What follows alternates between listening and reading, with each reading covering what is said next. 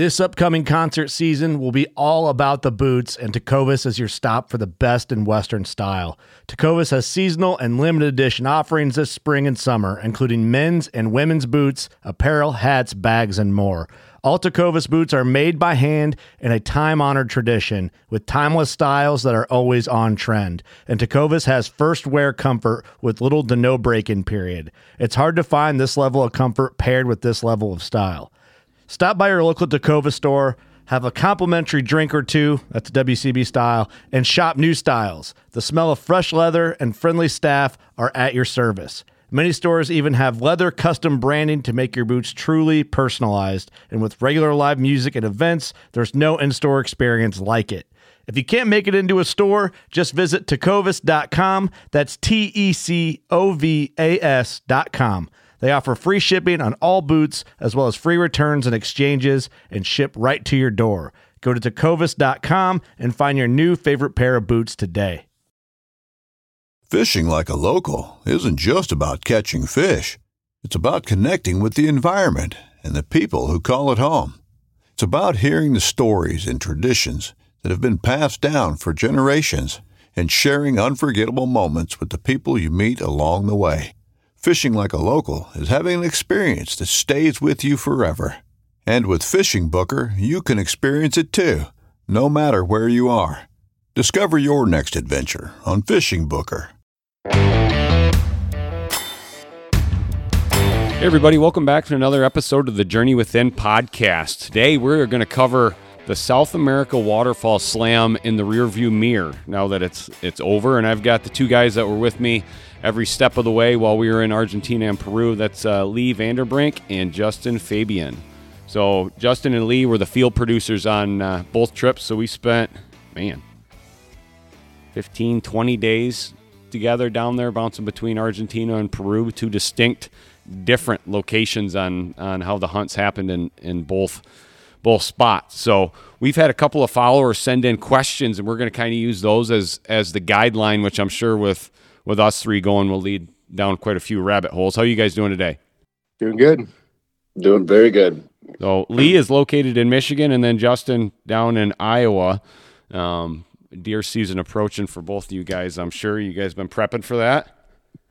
No. Lee, No. Lee's a big hard no. Justin has been prepping since last year, probably. Yeah, we learned a few lessons last year. You so you got a new not a new scope on the old muzzleloader, huh? Yeah, put a new Leupold on the muzzleloader.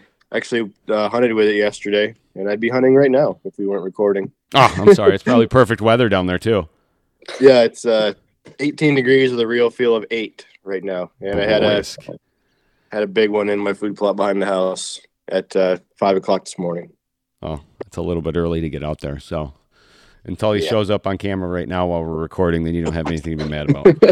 Okay, so if, if Justin leaves right away, then we know Yeah. why. then we don't just hear a muzzleloader go off off the deck. We're, we'll know exactly Right. why. might happen. Might happen. All right. Back on South America Waterfowl Slam. So this was um when I set this up and started the planning for it was actually at the tail end of the North American Waterfowl Slam because at that time I was getting a lot of questions from partners and, and followers and, and everybody at WTA of what what are we going to do next? Like you, we did the Upland Slam. I guess back up one more. We did the the World Turkey Slam in a single season. Then we did the Upland Slam. Then North America Waterfowl Slam and it just seemed like the natural transition would be to to hop and do some international ones, um, especially because if none of those like none of these have been done before, but the international ones really had just been less on on highlighting everything as a whole per continent or per country or anything like that. It's always if you look up Argentina waterfowl, it's it's a single trip down there, um, not really highlighting all the species, but more volume stuff. Um, you know, with us having a, a trip planned earlier that year going to Argentina to big game hunt, it just kind of seemed like the natural spot to to pick South America. So then as I was going through, same thing I did in, in North America. You take all the all the species that an SCI would have, or or any of the other groups, and you start kind of going across those on which ones are still huntable. Because some countries don't allow waterfowl hunting, Uruguay, uh, Bolivia, and Brazil doesn't allow any hunting. But you start taking those off on what species are still in the countries that are that you allow hunting still, and it kind of landed right on Peru and Argentina because those two countries covered all the species, and we ended up with 20 species on the list. Um, and how it broke down is there's 13 in Argentina and, and seven in Peru. Um, up until last year, I had never hunted in Argentina for big game or waterfowls, so it was definitely going to be a learning experience both on the travel in and out um, of both countries. But then Peru, um, really, there's not not a lot of of documented hunting trips that have happened for big game or waterfowl hunting in Peru. So that was going to be a, a lot of pre planning um, to get everything lined up before we went. So question number one that that we had had sent in, and I'm gonna I'm gonna spend this one to to you, Lee and Justin, from a field producer standpoint. How did you guys prep for these trips? Like Argentina being the first trip, what did you guys prep knowing what it was going to be like justin having been on the north america waterfowl slam like what what did you guys do different than a normal big game trip or somewhere else that we would go Well, funny, funny you say that. Um, I had no idea what to expect um, with the South America Slam. I know Justin gave me some pointers because he uh, ventured around the uh, the North America with you. But um, you know, as you said earlier, we we were there earlier in the season hunting big game, and then a couple weeks. I mean, I feel like it was only a couple weeks later we were back down there for waterfowl. But you know, I, I've never done that type of waterfowl hunting before, so everything that I based off was what I've done in the States and in Canada. So I basically more or less I packed way too much stuff and really went into it expecting like you know like birds flying in like your normal waterfowl but I was not expecting to sh- to see the the sheer numbers that we saw down there and it, like everything happened so fast. Hey, everybody, it's October, and a lot of people aren't thinking about tags, but there is one more important one at the end of the month, October 31st. The state of Wyoming has their point only. So, this is one if you're planning ahead and you're thinking about going to Wyoming, this is a good one to go out and get that point. Make sure to visit the WTA website or give the team of consultants in the office a call. And I do believe the trips were pretty back to back because I had not lost any of my Argentina weight from the first trip before we re upped and went down for the second trip. For anybody that has not hunted in Argentina, there is no lack of food, desserts, or certain beverages, uh, red wine being one of them, but really any beverage down there that you want. And you're that's for breakfast, like a three course meal for breakfast, like desserts for lunch, and then just a massive one for dinner to put you to, in a coma I think- at night. I think finally, just about what are we, eight months after, I'm, I'm starting to get back into my fighting weight now. I, I kept it on for deer season, stay warm. Listen, I, I just saw you up in Saskatchewan in a picture, and uh, your plate was heaping, heaping over in that picture. I picked you up in the Yeah. background. It was Thanksgiving, so it was Thanksgiving. Ah, it was Canadian I- Thanksgiving. That's why. Big turkey up. That's All right. why. All right. All right. Yes, that makes was- sense. Yes, I had an excuse to go overboard. Okay. But but yeah, I mean, as far as Argentina, I had I honestly had no idea what to expect going into that trip. Um, like I said, I've done water filming waterfowl all over in the states and Canada, and it is way different down south. Yeah, it was. I guess for me, uh, I don't know. This one felt a little more, a little more rounded out. Like going into it, like I kind of probably felt last year with North America how Lee felt this year going into South America, where it was like we knew there was going to be, a, you know, a lot of shooting. We had we had a story to tell, but when I first started with you on the North American Slam, it was like let's just make sure we get someone do birds, someone do stories, someone do, you know, be conscious of your recreates and sound bites and all that stuff. And I think after, uh, I mean, to compare it to them, probably like in Mexico, like when we did the Yeah. Fulvous shoot, or when we got to, um, honestly, Greenland was pretty pretty heavy shooting. Uh, nothing was. like Mexico, but it was a lot more shooting than I expected. So I think like for me going into this one, I in my mind I had more of a plan of like of how to produce the story and like get get more of the birds, focus on birds, have one person on birds, one person on you, like interviews, talking, gun, loading, you know, the walking, the the sexy shots and I don't know. For me, that that's the way it broke down in my head. The best was just split everything up and then split the split the tasks between the two of us. Yep. And as planning, so like when when we looked at from a production standpoint going into this, the North America Slam, I mean, shoot, Justin, what we have? We had like 16 or 17 different locations throughout the the fall and winter that we bounced to, and and yep. when you bounce that many locations, that kind of tells the story along the way, like all the travel, what's involved, the long the long yeah. long nights of driving through the middle of the night to get to the next location to wake up at 4 a.m. and and that kind of stuff. Argentina a little bit different because we really only hunted two spots in Argentina. There wasn't a lot of travel in between, and there's so many differences, like so many species that in the first location that came in, and it's tough to identify just because the volume of shooting that happens. Really picking apart the story um, was the tricky part on that because there wasn't any of the movement that was involved. It was the story of the birds that were in the location um, right. and kind of their history, which we kind of pulled out. And I think we did a pretty pretty darn good job at that. Um, yeah, that's you hit the nail on the head. I mean, and maybe this is I don't not to take away anything from it, but for me that uh, that anticipation that like is he going to do it, you know, factor it wasn't the same for me as it was in yeah. North America because like North America honestly was it was a challenge and south america had its own challenges but i think south america was just like a okay how long do we have to stay here to finish this? And i i think you, you're probably spot on, on on that. So i always get asked well how, how tough was the north america waterfowl slam? How tough was north america upland slam? How tough was south america? And to be honest south america you, you really hit it. There's so many birds there I felt it wasn't a matter of if I was going to do it because the season's long and we did all this at the beginning. It was more yeah. of, okay, do we have to come back to Argentina twice or do we have to come yeah. back to Peru twice?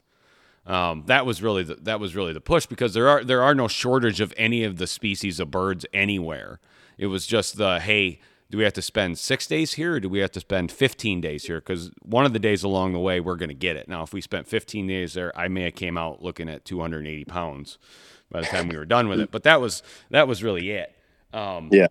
So you look at the knob, like the knob bill duck. You know, we started on that in Peru, thinking it was going to be a slam dunk one yep. day deal, and we spend two and a half days on it. Yeah, but it was still one of those things. Like you could see them every day, Right. So it was to the point of okay, we only had so many days on this trip. If we were gonna, if we were gonna run out of time on this trip, we would have got back to the states instantly. Just started working on the next time we were going for a knob bill, and and we would have got down that that was the only duck, and we just would have stayed there a week or two weeks until we eventually got one. Like yeah. that that was the planning on the North America. There were so many species, and they were migrating, and seasons were shorter. So you had seasons stopping and closing, and, and North America closed. Well, now you've got Mexico, but there's some ducks that don't migrate down to Mexico. So if you don't get those before January 31st, then then you missed your mark. Um, with the king eider, like we got lucky to get into Greenland. So there was a whole bunch of stuff that went along the way. The Argent Argentine and Peru one, for anybody that's looking to go, like I've never duck hunted anything like it before. Argentina, the amount of shooting that happens and the amount of birds that are in the air unmatched. Like it is, it is unmatched shooting. Like that. That's the unique part that I, at least the what yeah. I took away is, man, that is. I wouldn't say like everybody said. Well, is it the best place to waterfowl hunt? Yeah, it's great. It's mass shooting, high volume, awesome species that are colored up and they're doing it. They're coming in at 15 yards cup. Then you get ones going left to right. Well, like it's a shooter's paradise. I wouldn't say it was the best waterfowl hunt because best like I've been on some great sea duck hunts. I've been on on duck hunts to where you only shoot one, like that canvas back hunt in Georgia. Like that was a great one too. So they're all they're all great in their own way. Argentina is just special because you know when you go out in the morning and you know when you go out in the afternoon, you're going to be in ducks. You're going to be in different species of ducks and you're going to be in high volume shooting of ducks. You're not going to go out there and get skunk. Like that's that's the beauty part. Yeah. And, and you're going to be in them fast. I remember the first morning that we were in Argentina I literally put the camera. It was the first afternoon, I think. Actually, yes. we showed up in the morning, hunted the afternoon. I put the camera on you to start talking, and then next thing you know, mid sentence, you started shooting ducks. yeah, it was, and then 30, was, 38 minutes later, it was over. And I was like, "What just happened? We were in Michigan like 20 hours ago. What what just happened?"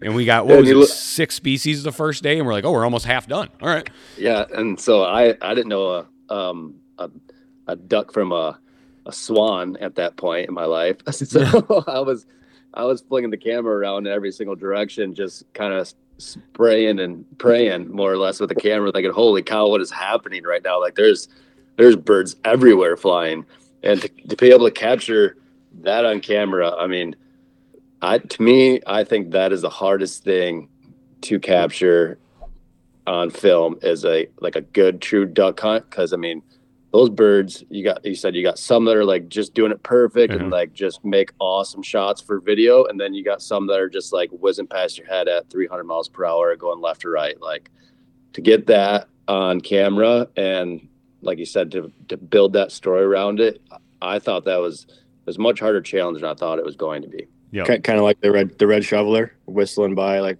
unexpectedly. Yeah. I Yeah, mean, one. or- that's or why you got two guys. One guy's going to be ready. The other guy's just going to be ho humming in the back. Right. So- yeah, yeah, So- absolutely. So how we set up on this is Lee was always with me in the blind, and then Justin was usually tucked away somewhere with the long lens, where Justin was focused on getting birds in the air. That's why when you watch the series and you're like, "Wow!" Like look at that clip of of a duck coming in and landing on the water, or or slow motion coming through in in the shot pattern. The only way to do that successfully is to have two guys and really focus on. Lee was capturing everything that I was doing in the blind and getting over the shoulder, and Justin was focusing on the birds. Now, the difficult thing about in Argentina is when you had birds come in, you had groups of, I mean, up to 15 to 20. So when Justin was, some he would go wide, some he'd be able to go tight because obviously he doesn't have any idea which bird looks closest to me or which one looks like the best shot opportunity for me that I'm going to focus on. Um, but man, I I thought the whole thing in Argentina turned out great by the time it was over. Um, as I planned for this, obviously, I all, I had heard before was it's not like North America. There's going to be high volume shooting in a single location. So for me, I like in my head, I automatically translated that to Mexico, so I could get ready to Sonora, Sinaloa. It was going to be like those types of hunts. Um, the one difference for me is, to be honest, Argentina is kind of a pain in the butt to get your gun and ammo down, and there's only so much ammo you can travel with on a plane. So the four boxes of shells that I got down there, I'd have dusted through those in that first afternoon. Um, Yeah. And Peru is extremely tough to get a gun permit now because you actually, whoever's on site has to go into an office there. For me, like if I was trying to bring a gun to Peru, I would have to fly to Peru, go to the office with the outfitter or representative to get my gun permit. Then I would fly back to the U.S. Then I would fly back down, and it's not guaranteed I'd get that. So Peru, obviously, we we just set up to use Angelo the outfitter's um, Benelli that he had in camp. Same thing in Argentina. We just set up to use the shotguns that were in Argentina, and then the the shells. There was no way that I could travel with enough, so we used the shells that that were down there for that part of it. Now, as we move along, like, what do you guys, from a filming perspective, what was the biggest challenge that you guys had, either in Argentina or Peru? Well, I think it's what you said earlier. I, from a filming perspective, I think it's just uh, I'm trying to like you, you're always wanting to get that perfect shot. You know that that bird center frame, cupped up, uh, see the wad coming in, um, impact shot, crashing down in the water, and just the sheer volume of birds that were coming in at once and trying to pick off which one you were going to shoot and try to be at the right angle. Because I mean, birds are coming from every direction. I thought that was the biggest challenge. Um, you know, you run into your your storyline challenge that you get on every trip, and you, like you said, where it's we were in only two spots in Argentina, so you're trying to build a story around that without travel or anything like that, and you're going to the, you know, just a couple different, I mean, water holes throughout the the ranch that we hunted, and um, so that that's pretty tough to round. But I mean, all in all, I think you know, getting those beauty shots of those birds flying in, knowing which one you're going to shoot, and just like you always set your expectations high, and at the end of the day, you you you do better than what you think you did, but in the back of your head, you're like, dang, I wish I had some more of like these shots or birds really slow motion coming in and getting that impact shot. But to me, that was my big, my, the biggest challenge of that trip is just, it, it was a bad problem to have because having so many ducks coming in at one time. Yeah, I would I would echo that too. And I think for me, like what was always in the back of my mind, which Lee, what you said is is not wrong by any means. And it was you just never know where to look. You know, you're constantly changing framing, focus, exposure, everything, and like so fast. But I'm in the back of my mind, I'm thinking, okay, we've got to produce digital episodes for TV for YouTube. We got linear episodes for TV, and then my biggest challenge was keeping in mind like the cinematic stuff and knowing there got to be a film produced out of this at the end of it all too. Like three, if if you shoot for if you shoot for linear, you're going to get enough for digital. But in doing that, there's got to be a little bit of a difference in some of your shots, I think, to get that to really make a film what a film needs to be. You can't just recycle that that same episode and expect to see like to convey the message you want to you convey in a film so there was still that like, okay, what are my what are the sexiest shots? Like, let's let's shoot this specific walk up or like loading your gun or whatever the case was. Like trying to pick out those particular moments that were little little drivers for the film that's coming up too. Yeah, and, and trying to find those moments in, in Right. the time of all the ducks going crazy, you know, uh, like the like for is it the black duck that the one that flies really fast in the morning? Yeah, the blackhead.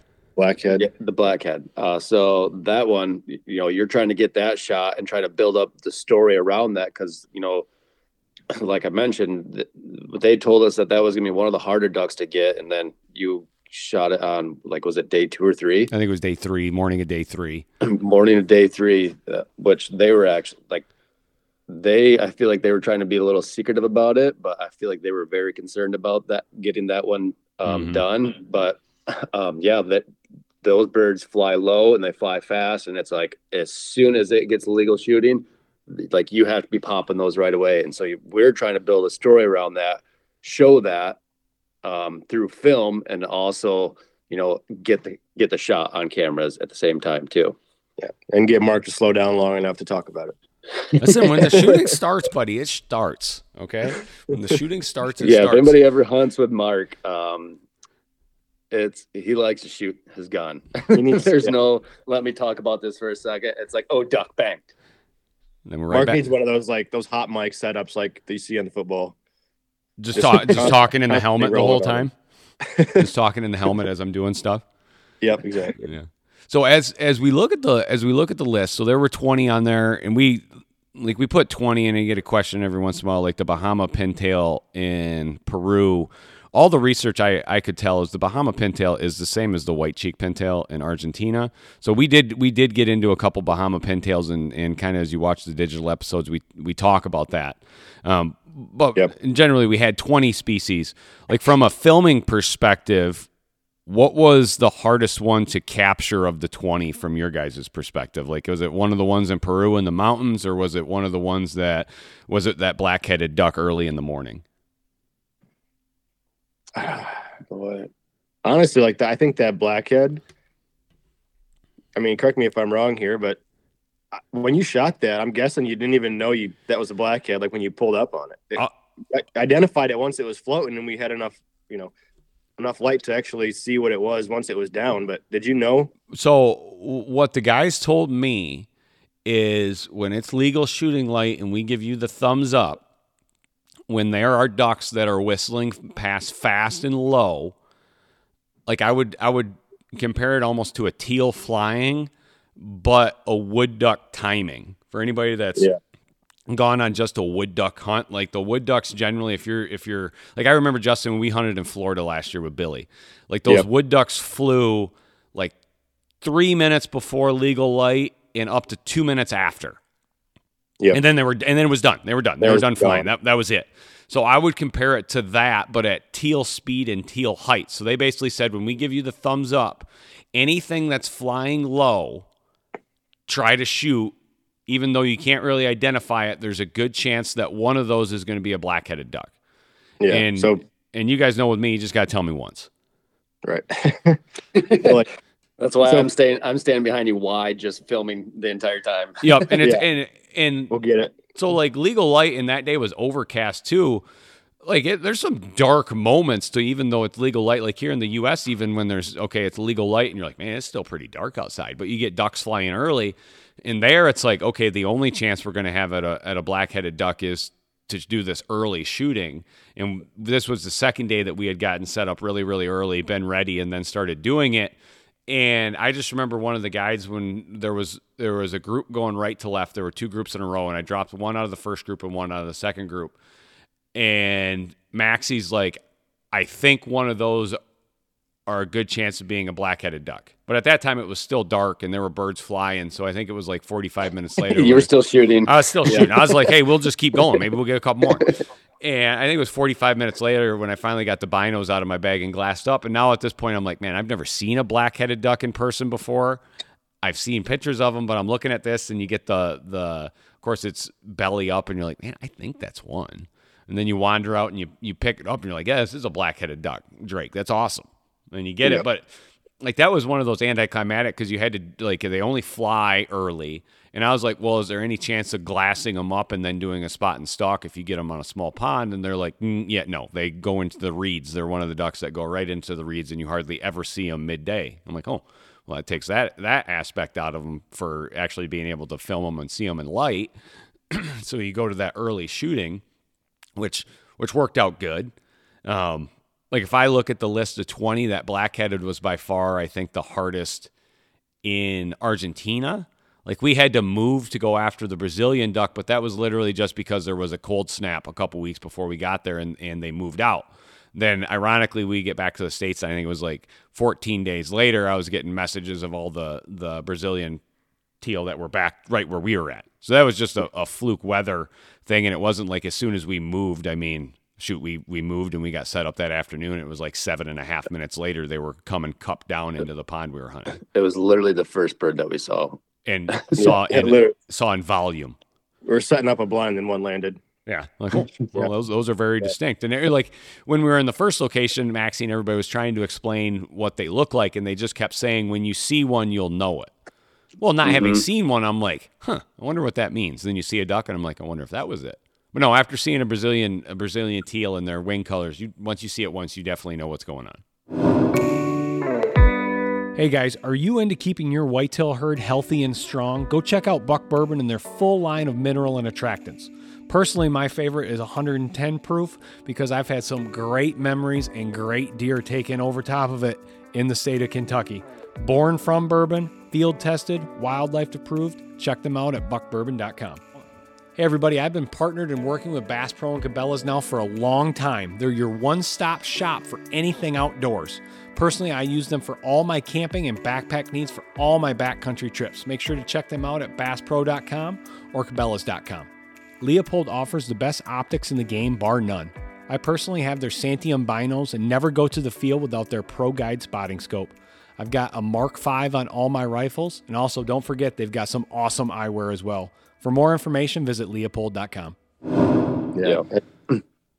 Um, I guess I'll rewind a little bit, answer your question. I get the hardest thing to produce for me, I think, was was the the black headed duck, not knowing which one it was, like knowing that's what we were getting right then and there. Like we had the same instruction you did. We heard the same heard the same speech in the morning. So it was like, okay, well, we're pushing we're pushing for camera light as it is, but this is when we have to shoot them. We, we're not 100% sure which one it's going to be, so let's just film it all. And then I think after that, it would have been anything up in the in the Andes at the end, Yeah. Like, just having to physically physically like having to perform up there, like especially the first day when we while went you're from, puking. yeah while, while I was puking, like going from sea level that morning to 15,000 feet by three o'clock that afternoon. That was that was horrible. I mean, It was, it's, a, it was an aggressive one. yeah. imagine going imagine going to work like with the worst hangover you've ever had and trying to do your job. Like that's exactly what it felt like. So it's a great analogy. That is that is. So in in Peru, um, how it worked in Peru is we landed. So the plan was to hunt coastal for a couple days before we went up to the mountains. And knowing like it, it's a time period on the hunt, you only have so many days to come in because the outfitters got the next group and so forth, and there's only one outfitter in Peru. Um, and the coastal hunt was was extremely cool because I've never seen cinnamon teal in volume like that. Hundreds of thousands of cinnamon teal, and and I don't know if anybody watches my videos, but I love a cinnamon teal. There's something about cinnamon teal that that get it going when you can see them flying in. So you hunt these coastal marshes, which is you're literally butted up next to the ocean, and they have these freshwater little ponds or marshes right off the ocean, usually a couple hundred yards away. And, and what the ducks do is they bounce back and forth from the ocean and then they come in and get to the fresh water. So you're hunting these areas, and it's just cool because you're going through, and, and Peru is, I guess, from my perspective, not what I was expecting. Like it's just desert, and then anything that's irrigated is green, but other than that, it's it's very deserty along that area. So you drive, and all of a sudden you get to these marshes, and then you're doing um, cinnamon teal shoots in volume, and, and it was one of those things. Yeah, we had we had already got into cinnamon teal in Argentina, but being in Peru, we just had to capture those moments and do those hunts. And then the knob-billed duck was the other duck along the coast that that was new that we needed to focus in on. Took us two and a half days. We eventually eventually got a couple knob-billed ducks, which is an awesome, awesome duck. If you guys are listening, haven't seen the video, go check that out. Or if you just haven't seen a picture of one, truthfully Google it, knob-billed duck, and you'll be like, wow, awesome duck. It's almost the size of like a, a lesser goose. Um, but they That's do tend big duck. the big duck, but they do tend to be in the center of the water, which makes waterfowl hunting tough. And it's not like they make a knob-billed duck decoy, so you got to do some crazy things of trying to set up on on narrow channels to where they fly through, which is what we eventually did and, and got that duck. So then uh, in Peru, there were seven species, six of which were in the mountains. Um, and then the knob-billed duck being the the new one, and then the Bahama pintail kind of being like an additional, even though it's a white cheek, we we did get into those along the coast. So we're at basically sea level of 350 to 550 feet.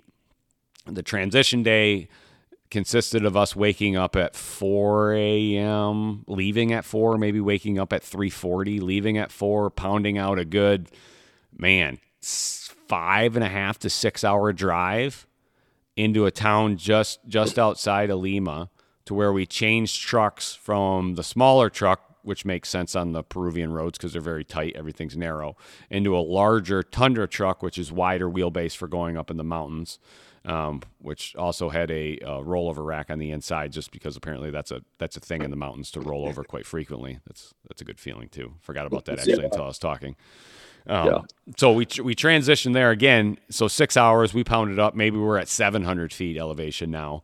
Over the course of the next four hours, we would go from 700 feet elevation up to 15.5. Justin. Yeah, the highest was 15.6. Like up at that sign where you took the picture, Yeah. yeah. it was 15.6. So 15.6. So we're cruising up over, well, basically 15,000 feet elevation change in the course of three and a half hours. Everything Yeah. that you're not supposed to do, we just pounded that out. So the reason being is there's nowhere to stay up in the mountains. It's not like you can come and go. Angelo had a family cabin that we stayed at that I think, what was that at? Like 8,500 feet? Yeah, That sounds right. we came came back to that.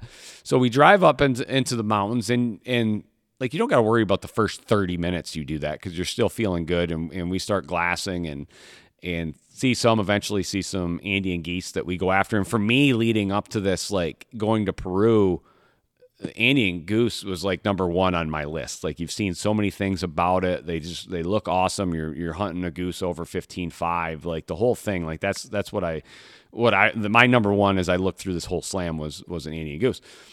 And all of a sudden the first one we see we we spot. Well, as you watch the video, we had to do quite a bit of moving, a little bit of jogging, a light running, as I like to say. Well, now all of a sudden you're at 15.5, and when you start off, you're feeling good. You know, after you do that for 30 minutes, now the headache sets in. And you're like, ooh, man, that headache hurts. Well, we, we mm. proceeded to spend how many more hours up there? Four?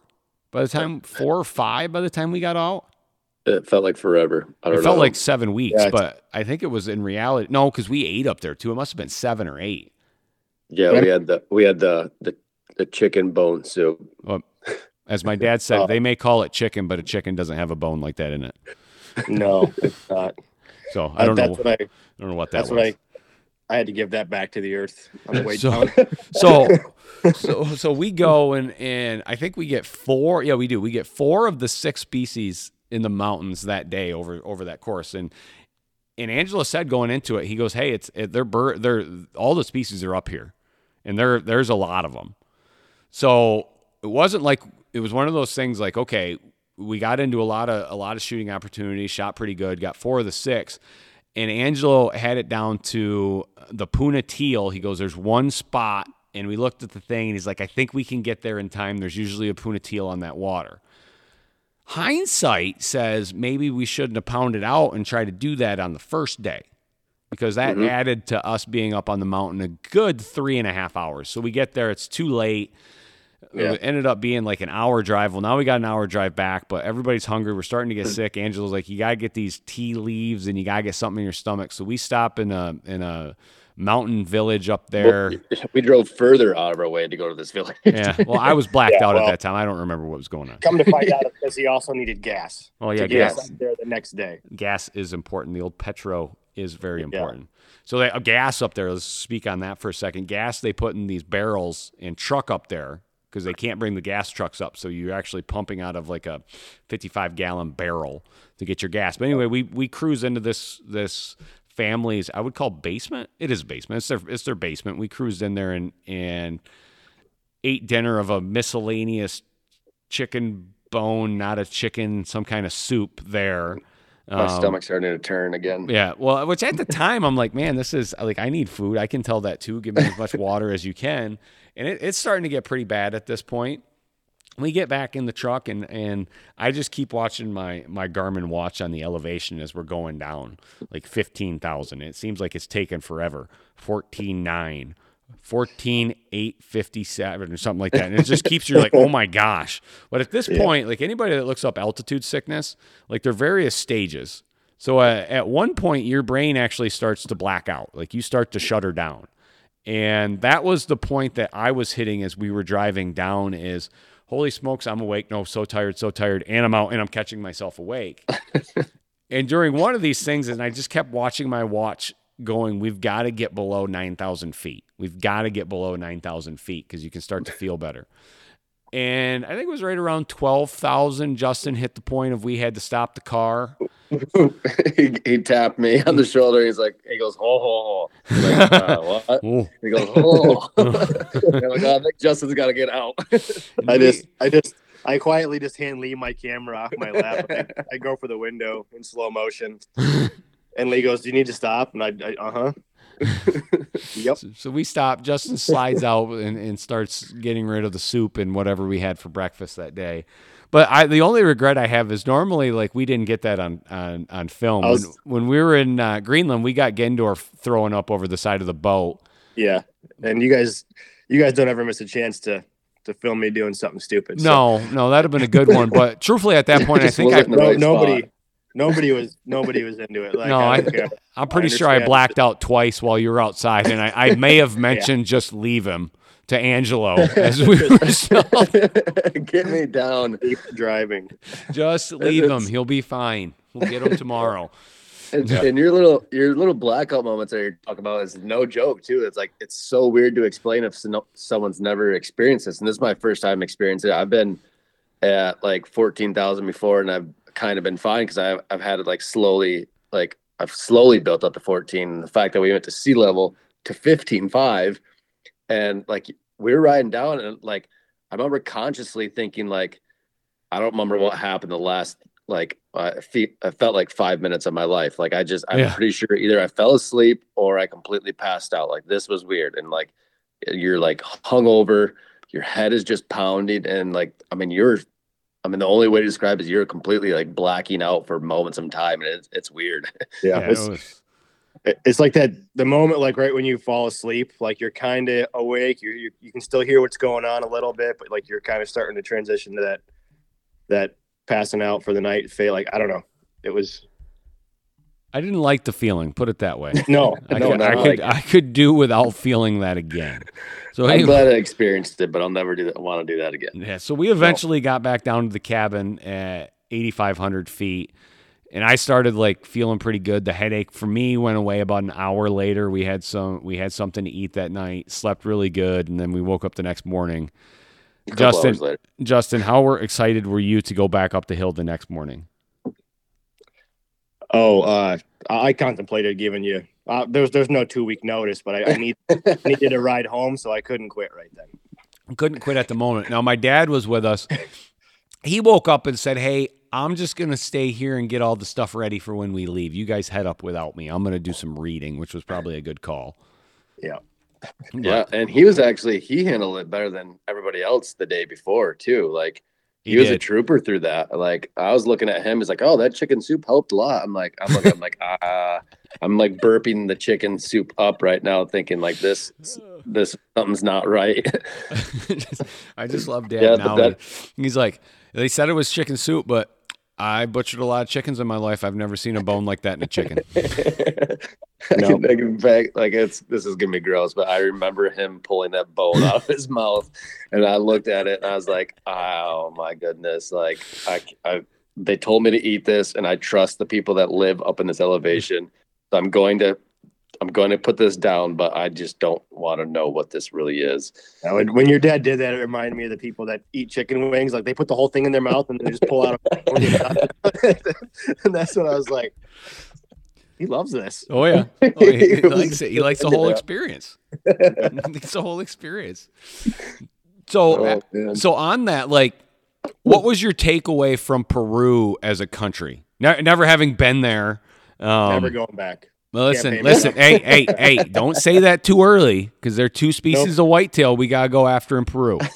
That sounds like an Aaron Blicey problem to me. Aaron Blasey in Peru.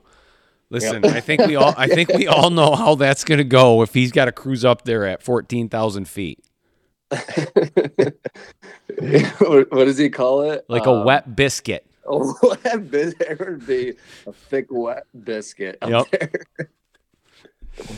Yeah. Uh, for Peru was like flying when we were flying in, like you're you're going over the mountains, and I'm like, oh my goodness, this is like, because I, I I just personally love mountains. I'm like, this is gonna be the coolest trip ever. And then You landed. you get then you landed. I'm like, huh, not what I was expecting. I'm kind of getting like an an Afghanistan vibe out of this right now. Like it was just when we landed at that little tiny airport, I was like, this is just not what I was expecting. And like, okay, well, we we talked to the or we Google translated to the people at the airport and got got through um them. I'm like, okay, they seem nice. And then, you know, driving around, it's there's no I feel like there's no politically correct way to put this, but it's it's a much poorer country than I anticipated it being. It is a high level of poverty in there. High Yeah. Yes. Yep. Yes, like you it's like it's an extreme version of Mexico, but that looks like um Afghanistan. Yeah. And when and when Lee says Afghanistan, that's a true statement of what it looked like because we flew into Trujillo, and when we landed, it's extre- it's a desert town of man. And I looked up, it's got like a million and a half or two million people in it or something like that. It's the second largest or third largest city that there is in Peru, and I'd never even heard of it.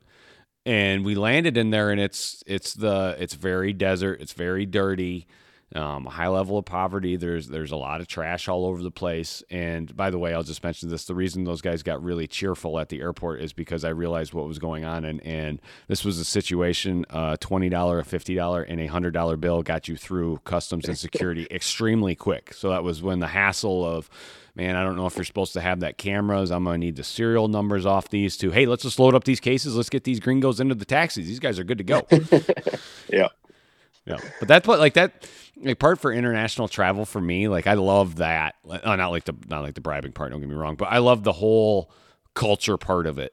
Even if it's a country like, and for me, like I, I think when I thought Peru going into it, I thought Machu Picchu, like green, high mountains, uh, like that's what I thought. And then you get to, well, Peru is a lot besides just Machu Picchu. And having been there now and learning, it's really a desert area along the along the coast, which seems weird. Then there's the mountain area, and in um, on the on the east side of Peru, it's actually a jungle area, right? Like Yeah. that's that's what you learn. And like I didn't I didn't well, first of all, I didn't spend the time to to learn about Peru, not having planned to go there. But then once you get there, you just learn so much about a location.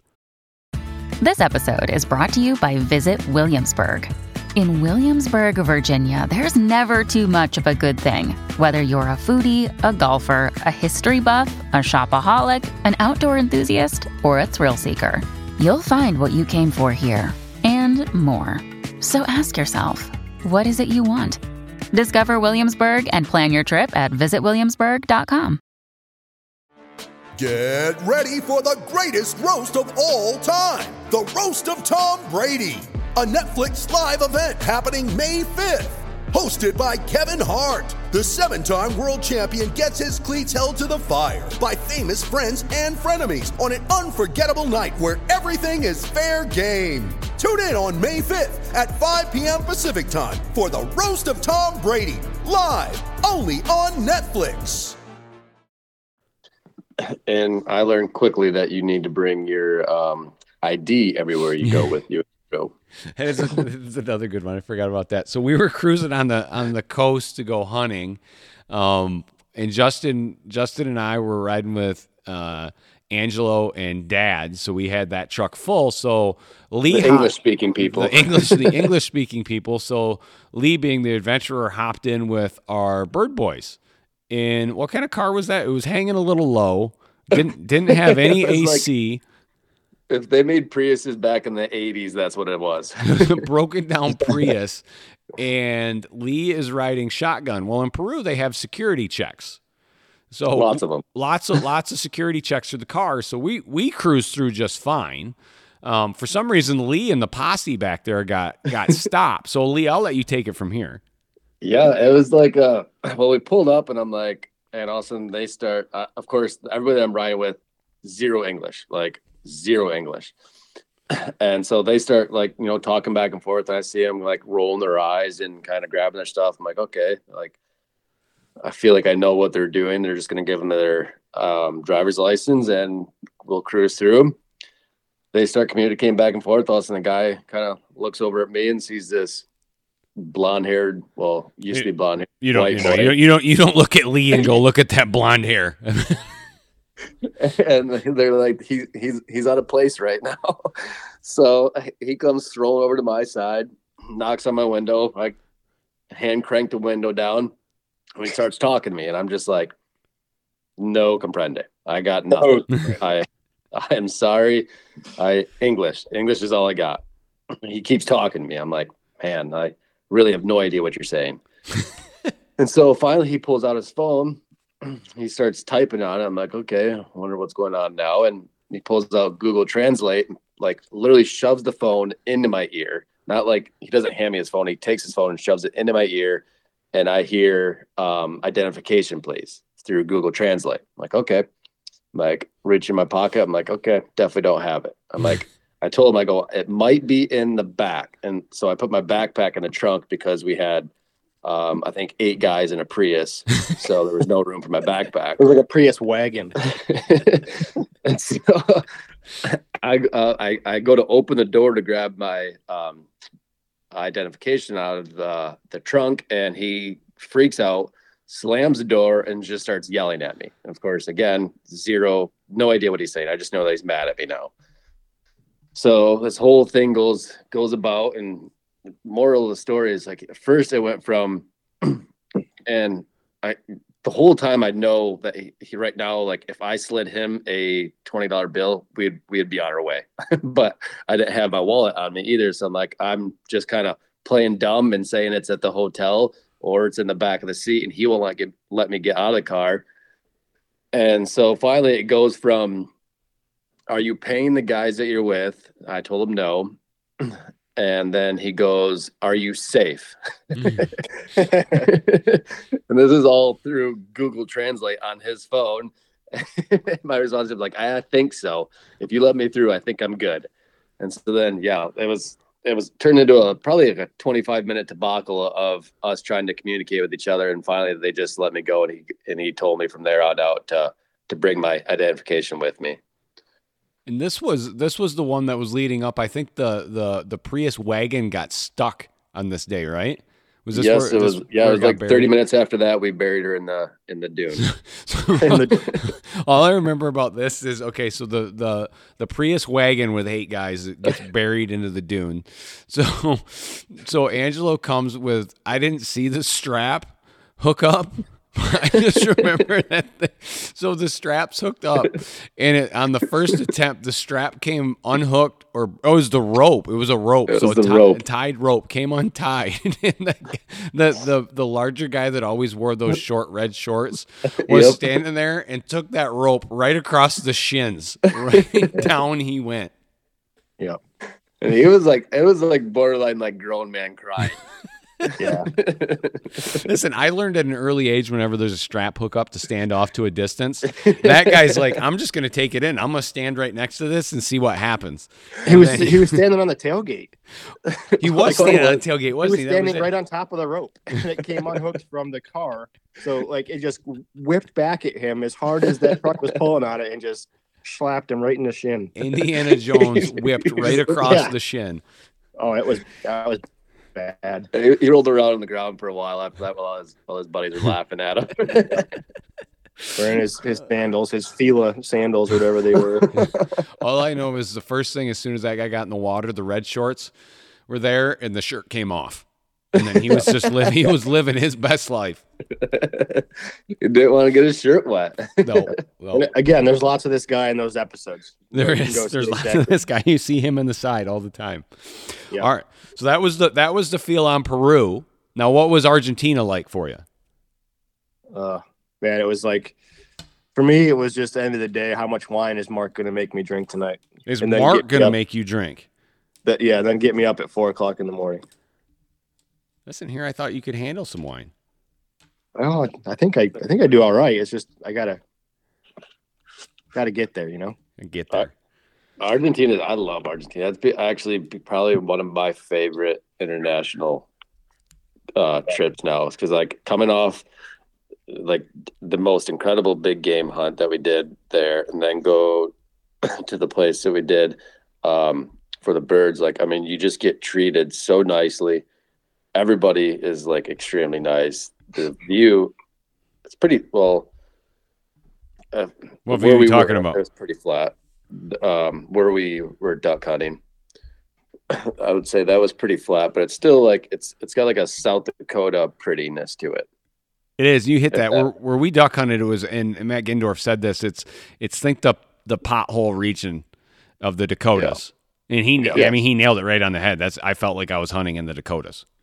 Yeah, so like you know, people that are driving through South Dakota, they're like that just want to get through. They're looking around and say this is ugly, but you know, when you s- sit there and you you look at it like, oh, it it it's unique. I I liked it a lot. Yeah, it was.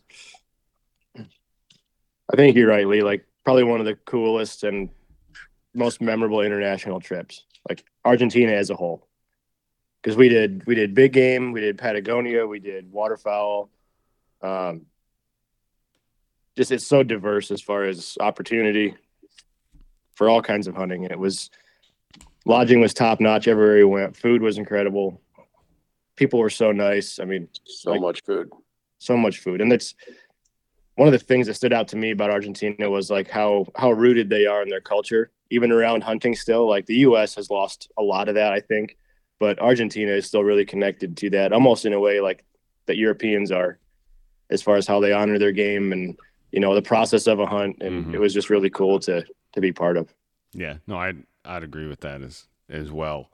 As we eh, like one of the one of the the questions I'm going through the sheet of other questions we've we've got here, and I this is kind of a unique one. Like I don't even know where this question would come from, but it was how did you decide with on how many digital episodes to come out with from these trips? yeah that's a good question it it actually is like I looked at that and I'm like, hmm, that is a good question. I don't know. Let's ask. Yeah. Um, so as far as digital goes, um, you know, we don't have any timeline or any any any uh what's the word I'm looking for here? There's no Restrictions. we can make the episode as, as long or as short as we wanted to. Yep. And you know, we could have played everything out to where it was like one species per episode, but just the way that the way that the the birds were killed, like there's no way to do that because we're not shooting one, recovering it, shooting one, recovering it. It's mm-hmm. you know shoot shoot for two hours and recover thirty birds. What do we get? Okay. Yeah. So that's obviously out of the question, but uh, for this one, it, it broke down similar to the way that uh, North American did, and it was it was more by. Well, I guess that's that's false. North America was by location. Like each each location was a different episode. Yep. In this one, it was more like I tried to do it day by day. So if you watch, there's only three episodes that are comprised of two full hunt days. So you've got four full hunts in those three episodes. And um, that jump we made to uh, to Patrick's to get the Brazilian teal, that made for a really nice standalone. Uh, oh, I'm sorry, that's actually in. So that was still same day, but that mm that travel sequence made for a really cool piece of that. Um, and I guess I guess to answer the question, there wasn't ever like a we've got to get eight episodes, we need to get ten episodes. It was just look at what was shot, how did it play out, you know, and just figure out what what works best as far as laying out the episodes on a week to week basis. And, you know that that's what we're kind of like. That's one of the the struggles of you know when we were producing these down there. You know, you and I were talking a lot of okay, this is what we did today. Where would if we wanted to make an episode out of this, what would we need to get to wrap up a good episode? And do we have enough to make a full episode? And then like we would talk after I would say each hunt and say, okay, this hunt, I think we we got a full episode out of this. Tomorrow, when we go hunting tomorrow morning, we're planning on this starting a new episode. So it was like I don't think we went into it thinking we have to have this many episodes. It was kind of as things were happening, we were like, okay, we just we got a lot of content right now. It's a good shoot, got a lot of beautiful shots um, I think this would make a really good episode. Let's plan on ending it here. And then tomorrow morning, we're planning on opening up a new episode. Yep. And that was, I think, I think like even in our, some of our meetings, like before this whole thing started, before we hit the road, that was one thing like that we, we really knew we had to be cognizant of was where to stop one and start the next one, like knowing where those breaks were going to be episodically. Mm-hmm but we just didn't know how the hunt would play out. So like you you kind of got to look for that in the in the hunt in the moment and know like this this is where it is and stop and start and I mean Mark you've asked a lot before like you know what's the difference between a, a producer and a cameraman I think stuff like that is a good example of of where that line is. Yeah, I'd agree with that, and I always give Justin a hard time because anytime somebody refers to him as a cameraman is, is seven hairs on his head bristle up a little bit, and you can tell he gets a little mad. So that's why I like giving him a hard time. But no, it's it's one of those things like you, like this this was produced extremely well. And for everybody that's listening, there Justin mentioned this earlier. So besides the digital ones, we'll also have a waterfowl film coming out for South America, just like we did the North America one, which will have a different feel. It'll take everything together. We'll lose some of the some of the stuff that was in the digital that was either funny or or educational, and, and put it together in that film, which will turn out great. That'll come later this year. Um, then I always get like like on these, what's next? Like I always I always get yeah, a lot of that yeah. questions. What's like I, I just looking at Instagram this morning, like one of those things when I first wake up, it's wake the kids up, drink my cup of coffee, sit there and look through the Instagram comments or respond back. And I don't know how many I got today. Are you going to do Europe? When are you going to Asia? What are you What are you doing? Yeah. What's next? So let's let's end this with with what's next. So I'm, we're planning two different. Um, well, actually, I guess I stand corrected. There are actually three. So if you look at the slams that are going on, um, we're we're pretty we're two weeks away from releasing our first deer slam video. So not on the wing shooting one, which originally started these crazy slam ideas. Um, but they're going. we we put a, a, a list together of North America Deer Slam, and there are 31 species on there. So we've got some different podcasts coming. We've got a bunch of videos. We've got we got articles and everything coming for these. But look forward to that one. That'll be like if you look at the markets, the the deer hunting market's obviously the largest of any market that there are of hunters in in North America. There's never been a project done like this before to where you put 31 deer species together in, in a single one. Kind of like as you, as you break apart these waterfowl ones, how do you come up with 31 deer species? Well, for me, what I did is I took SCI, I took Boone and Crockett, I took uh, um, all the different subspecies of whitetail that you can do and, and came up with 31. So they're desert mule deer, um, Rocky Mountain mule deer, there's sandbar in California, there, and then all of a sudden there's Seminole whitetail, um, southeastern whitetail, Midwest whitetail, plains whitetail. Like you start going over all these ones, and and eventually come up with a list of 31. And I was like, dang, I did Yep. not expect there to be 31. Um, the Yeah, difference that is a lot. It's a lot of deer. Um, the difference on this one is obviously it's not going to be done over a single season. Um, I'm happily married and, and have kids. I, I, I don't think I could do it over a single season anyway, but there would be a lot of time on the on the road. Um, but we have started filming these, and I will admit, like, it's been pretty cool to see the differences of location on how you hunt in different areas and how the deer act and behave in the different areas. Even if you're just looking at whitetail in, in the US, hunting in Kansas early season, hunting in Kentucky, hunting in Texas, hunting in Michigan, like just those as you kind of break apart the subspecies, but really like even hunting in the jungle for brocket deer because they're two species of brocket deer. We are just staring at the old calendar here. We're we're less than um, man, we're less than a week away from heading to the Gulf Coast of Mexico to hunt the, the Mexican Gulf Coast deer. Well, that's semi jungle. There's only a handful of tags a year, and you're looking for a deer that basically branches at the antler. So, what does that mean? It's not a spike, it may branch into a four point. Like a giant down there is a six point. But there's only a handful of them. Like, how did that white-tailed deer adapt to live in that area? Like I, that, like there are all those stories that that come out of it. So make sure to make sure to look for that one. We're, we're planning to release blocks of videos at a time on the Deer Slam, generally focusing on the on the fall when when everybody's in the woods and, and deer hunting. But those will literally be deer species from Alaska on the blacktail all the way down to central Mexico. So Yeah, that first one. That first one gets released uh, October 26th. October 26th. So, right after this podcast goes live, that one that one goes Yep. up. Same same cadence as everything else digitally every Wednesday. Yep, that'll be and that'll be a good one again. As always, like you guys start watching those, love the comments, love the feedback. Um, now back to like what how how I look at these slams, like the ones that are done in a single season, like the like that aspect of it. Um, there are two that I'm I'm currently planning out and working on right now. And for 2023, the the waterfowl project is going to be New Zealand. We're going to go to New Zealand and, and go after all the waterfowl and all of the um, upland in New Zealand all on the same trip. So like that that'll be a fun one. Like I'm looking forward to that. I've hunted New Zealand, but man, it's it's I'm trying to think. It's it's been nine years since I've been in New Zealand. So that'll be a fun one to capture. We'll we'll spend a couple of different trips there, but they've got some awesome ones. They've got black swans there, which are which are sweet, and then they also have got a mallard and a Canadian goose. But they've also got paradise, which is which is different. Um, they've got a few different quail species. They've got pheasants. They've got a Merriam turkey of all things. I know a lot of people know that their turkeys there, but they've got a Merriam turkey, which will be pretty sweet. Um, so I'm looking forward. I'm looking forward to that one a lot. The other one that that I'm in the works on and and planning, I don't know if I'll be able to do them both in the in the same year. Probably not. So this will be a 2024 project, but is going back to South America and doing the upland portion of it. Um, right now, we've got a list that's that's 34 species long.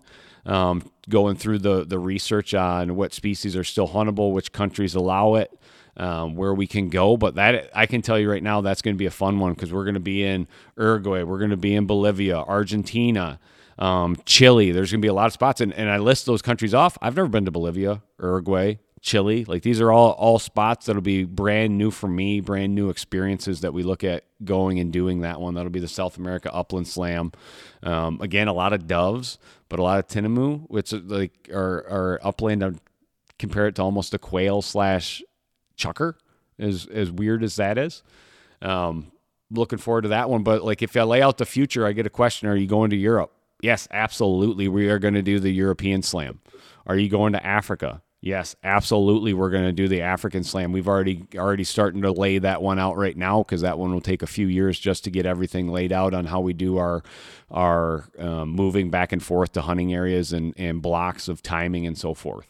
Um, Asia, are we going to do the Asian waterfowl slam and upland slam? Yes, we will eventually do the Asian waterfowl slam and, and upland slam. We're starting to work on that one right now. The cool part is as people have seen these slams happen in different areas of the world, they want them done there too. The outfitters, the hunters there want it done because it highlights, I think, at a at a higher level, um, what the opportunities are there. So if you're in Asia and you're an outfitter in Asia or hunt there, like how many waterfowl hunters in North America think about going to Asia to hunt waterfowl ducks? Nobody. Probably just you. Yeah, probably probably just me. Justin sitting here going, "Gosh, dang it, maybe I'll go to Peru on the whitetail hunt." That's what I was just thinking when he when he said uh, South America. I'm like, gosh, I hope there's not a, a bird in Peru again. there may I don't be. know. We saw we saw some kind of upland bird up there was- at it- it was- 15,000 feet. It was the Tinamou that was up there, but I, I do believe that there are other locations that we may be able to get that same that same species and sounds and, and combine some, so we don't have to go back there. But listen, maybe maybe we'll just hop on the plane. You won't even know where we're going, and all of a sudden, bang, you're back into Peru. yeah. But like, but like I, I say that. So hunting in Asia for waterfowl, Mongolia has awesome waterfowl hunting. It's just it's unknown, it's undocumented. There there hasn't been any videos on it. So I look forward to going in there and, and being one of the first people to do that. Just highlight those different species, the people, the areas, and all that stuff. Um, Yeah. So I guess to, to to end this and and the most common question, what's up next? We've got New Zealand on the docket for next year. Um, we've got South America upland coming in hot. We're gonna have uh, we're gonna break Africa up into two. We're gonna do waterfowl on one go, and then we're gonna do upland on one go. Um, those will both both be awesome. Again, never been done, never been documented. Um, Justin and Lee, I know you guys like doing stuff for the first time just as much as I do. I'm looking forward to those. yeah, I mean, you hit, it, hit the nail on the head. I, I just like seeing how different every area is. Like going into South America, for example, I had no idea what was to expect, and you know, af- after the whole thing, I'm like, that was really cool. Now, let's see what see what this how this place does it. Yep. Yep. That's and that was I think that transfers across any kind of hunt you do, like not just you, but that was like one of my biggest takeaways from the North American Slam was yes, I've I've heard of a lot of these different birds, a lot of these, you know, hunting in different states, but like how you hunt certain birds or how you hunt certain big game animals, like and then throw in the cultural factors and it's just cool to see all that stuff and and how how different it is in different places of the world. Well, you guys will like this. Literally, as we're sitting here, I just got an email from Argentina as we were starting to lay out the the upland ones. So I know you guys like Argentina. We're going to be locked in there a little bit because we will travel to eight different provinces in Argentina Oh, wow. to go after upland Wow. birds. Wow. Yeah, that'll that'll be crazy. I mean, think about that. Eight different locations in Argentina. We'll go. I'm gonna go in at a buck eighty. I'm gonna leave at two forty. We'll be. Yeah. I'll, I'll be a borderline alcoholic hooked on hooked on the old Malbec. By the time we get out, it'll be great. Yep. Uh, yeah, we didn't even get into how much traveling we did around in Peru, how much driving, So many hours in a car, in so a many truck. hours So many hours. in a, in a Prius. Well, you Yeah. were in a Prius. I was in a truck. I think we came up with somewhere around 60 hours in five days or seven days. Yeah, seven seven days, sixty hours. So you're basically averaging what is that? Eight hours a day in a in a eight truck. hours a day. Just And- yeah. And then by the time you figure out hunting, time, eating, man, we didn't sleep very much for seven days. No, No. No, I do remember that now. We didn't sleep very much either. no. All right. Thanks, guys. That was a great recap. I'm looking forward to going back to Argentina. I'll trick Justin to going back into Peru. Good luck. Yeah. All right. Yeah. You guys have good luck in the woods. Justin, You're going to slip out with the old muzzle loader out the back door? I'm gonna try to. I can see it's loaded behind you. Yeah. You're, you're not Oh, supposed it's to up have by it the- sitting. It's up by the front door from coming in last night. I uh, believe I don't know. I never knew this. My I've known my wife for 20 years, married for six, and she's never shot a whitetail buck. So she's she's up first. What? But yeah, yeah, I, I know. I don't. I never knew that. We I just learned this on the drive home from Montana. What? How do? Well, first of all, how do you not You know that? Because you forced to guys hunt to each together. Yeah, I don't. I don't know. That's just she's she's uh, she was raised to not eat the antlers, so she's might as well shoot a doe. She's not. She's never been a buck hunter, so Didn't she live in Texas for how many years? yeah. Uh, I don't know her whole life up until about twelve years ago. So trying Yeah. to break that cycle, get her a first. And she had one last night, and she passed it because it was only a two year old. She's not shooting one just to shoot it. So. Hmm. Hmm. I hope you feel good about lady. yourself, Justin. You're I shooting all these. You're shooting all these deer, and your wife's just sitting there shooting does. Listen, I just I shoot at them. Oh, I get lucky once. in a while. Justin likes to wing at things. He likes to. He likes to send it. Yeah. When there's lead in the air, there's hope. Exactly. Yeah. Yep. All right, guys. We'll talk to you later. thanks, Mark. Yep. All right. Thanks. Bye. Thank you, everyone out there, for all the support and downloads. Don't forget, go leave a five star rating and a written review on Apple Podcasts. That always helps. Also, if you're looking to book the hunt of a lifetime, go visit WTA at worldwidetrophyadventures.com or give the team a call in the office at 1 800 755 8247.